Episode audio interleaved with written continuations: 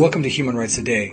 My name is Stephen Hammond, and I'm reading from my book Steps in the Rights Direction 365 Human Rights Celebrations and Tragedies that Inspired Canada and the World, which can be found on my website, stephenhammond.ca.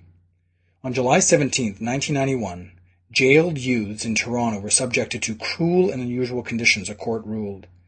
On April 19, 1990, an incident took place at a holding cell in Toronto, Ontario, that resulted in three youths being charged with mischief.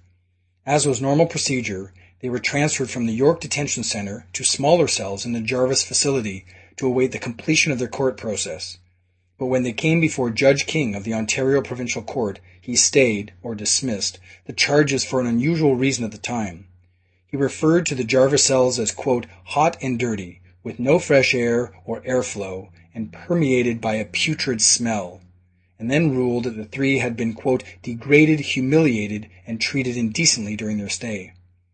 Thus his ruling on July 17, 1991, declared that their rights under the Canadian Charter of Rights and Freedoms had been violated.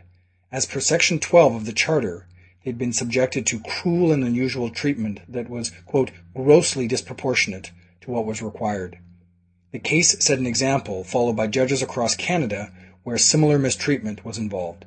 That was July 17, 1991. If you'd like to hear a human rights story each day, be sure to click on the subscribe button. I'll tell you another story tomorrow, and if you'd like a link on your website for this podcast, send me an email at stephen at stephenhammond.ca and we'll get you all the information.